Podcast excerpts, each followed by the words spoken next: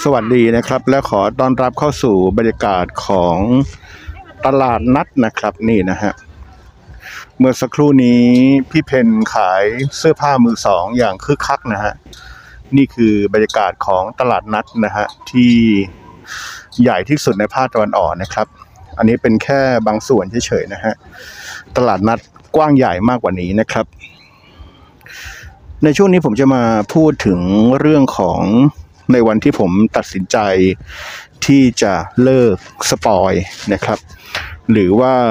เลิกที่จะให้ความสำคัญกับคนรวยนะครับ เราต้องยอมรับความจริงกันนะครับว่าเวลาเราเห็นใครที่เขารวยกว่าเราเนี่ย เราจะมีแนวโน้มที่จะไปสปอย หรือเอาอกเอาใจ หรืออยากรู้จักกับเขานะฮะหรืออยากรู้จักกับคนรวย เพราะว่าเราหวังไว้ว่าในอนาคตถ้าเราลำบากนะฮะ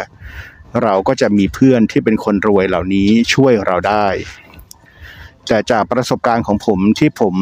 ไปทำงานที่เมืองการมาช่วงระยะเวลาหนึ่งนะครับ ประกอบกับการสั่งสม อะไรบางอย่างในชีวิตนะฮะจึงทำให้ผมตัดสินใจและตกลงใจนะครับ ที่จะเลิกสปอย คนรวยมากกว่าคนอื่นๆ คือมองคนรวยเหมือนคนทั่วไป คนทั่วไปกับคนรวยเสมอกันนะครับ ใครที่เขาดีกับเรา ไม่ว่าจะรวยหรือจน เราก็จะดีกับเขา ไม่ใช่เราดีกับเขา เพราะว่าเขาเป็นคนรวยนะครับ ในวันที่ตัดสินใจแบบนี้นะฮะทำให้ผมทุกวันนี้เนี่ย ผมมีความรู้สึกเป็นอิสระ แล้วก็มีความรู้สึกว่าตัวเองเป็นคนที่เข้มแข็งนะครับ การที่รู้สึกว่าตัวเองเป็นคนที่เข้มแข็งเนี่ยมันมาจากว่าคนรวยเนี่ยนะฮะก็เหมือนเราอยู่ในโรงเรียน คนรวยในที่นี้ในทางสังคมเนี่ยก็เหมือนนักเลงในโรงเรียนเนี่ย ในสมัยที่เราเรียนมัธยมเนี่ย มันยังไม่มีคนรวย มันยังไม่มีคนจน ทุกคนยังแบมือขอเงินพ่อแม่กิน แต่มันจะมีคนที่เป็นขาใหญ่ คนที่เป็นขาใหญ่คือ คนที่เป็นนักเลงนะฮะคอยไถเงินคนคอยอะไรประมาณนี้ การที่เราไปสปอยคนรวยก็เหมือนกับว่าลึกๆอะเราอะมันอ่อนแอ มันอ่อนแอ ต้องไปเป็นลูกน้อง พวกขาใหญ่ในโรงเรียนต้องไปเป็นลูกน้องพวกนักเลงนะครับ คนรวยในความหมายของผมก็คือในทางโลกเนี่ยนะฮะการออกมาอยู่ทางโลกเนี่ยการไปสปอยคนรวย หรือการไปคบกับใครที่เขาเป็นคนรวยทั้งนั้นนะฮะโดยคิดว่าการมี connection เป็นคนรวยนะฮะ เพื่อที่ว่าในอนาคตวันหนึ่งหวังว่าเขาจะช่วยเราได้เนี่ยนะครับ จริง ๆ แล้วเนี่ยเป็นความอ่อนแอในใจของเราเอง ที่เราไม่กล้านะฮะที่จะใช้ชีวิตนะครับ ด้วย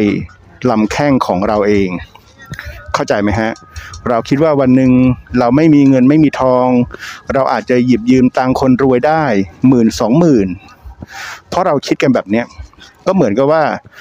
ตอนเราเป็นเด็กเป็นนักเรียน เราคิดว่าถ้าใครมารังแกเรานะฮะไอ้สมชายที่เป็นขาใหญ่จะเคลียร์ให้กับเราได้ ซึ่งผมเป็นคนที่ไม่เขาเรียกไม่อยู่ในแก๊งไหนมาตั้งแต่มอต้นแล้วนะครับพอมอต้นผมรู้ตัวได้ว่าผมเนี่ยจะต้องอยู่ในแก๊งไหน หรือไปอยู่ในแก๊งไหน เพื่อจะให้เขามาคุ้มครองเรา ผมมองว่ามันเป็นความอ่อนแอ ตั้งแต่นั้นมานะฮะตั้งแต่นั้นมา ตั้งแต่มอต้นแล้วก็มอปลายมา ผมไม่อยู่ในแก๊งใคร ผมคือคนคนเดียว คนคนเดียวที่ไม่ยุ่งกับใคร เมื่อเราไม่ยุ่งกับใครก็ไม่มีใครมายุ่งกับเรานะฮะถ้ามันจะมีเรื่องมีราวอะไร เราก็สู้ของเราคนเดียว ไม่ต้องมีเพื่อนมีฝูง ไม่ต้องมีพวก ไม่ต้องมีอะไรฉายเดียวเลย เดียวเดียวๆการใช้ชีวิตของผมก็เป็นแบบนี้ เมื่อผมตัดสินใจที่จะไม่สปอยนะฮะหรือจะไม่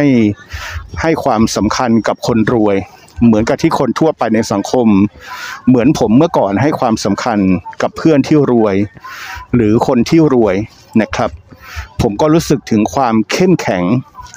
นะฮะความเข้มแข็งที่เราจะก้าวเดินไปในชีวิต ไม่มีกินก็อดนะครับ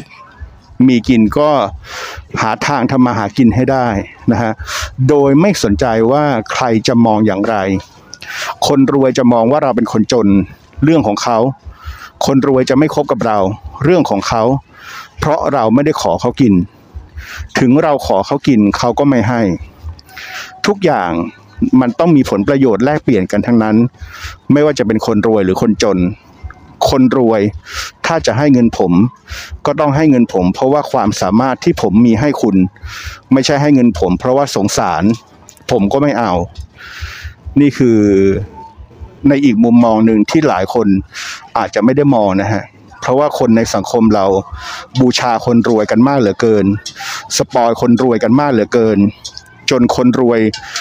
โง่ๆหลายคนนะฮะหลงเข้าใจผิดคิดว่าตัวเองเป็นคนเก่ง หลงเข้าใจผิดคิดว่าตัวเองเป็นคนดี จริง ๆ แค่เป็นคนรวย เข้าใจไหมฮะ ผมไม่สปอยคนรวย และชีวิตนี้ถ้าผมจะตายไป โดยไม่ต้องคบคนรวย ผมก็อยู่ได้ นี่คือการตัดสินใจของผมที่เด็ดขาดอีกครั้งหนึ่งนะครับ ในวัย 47 ปีครับ สวัสดีครับ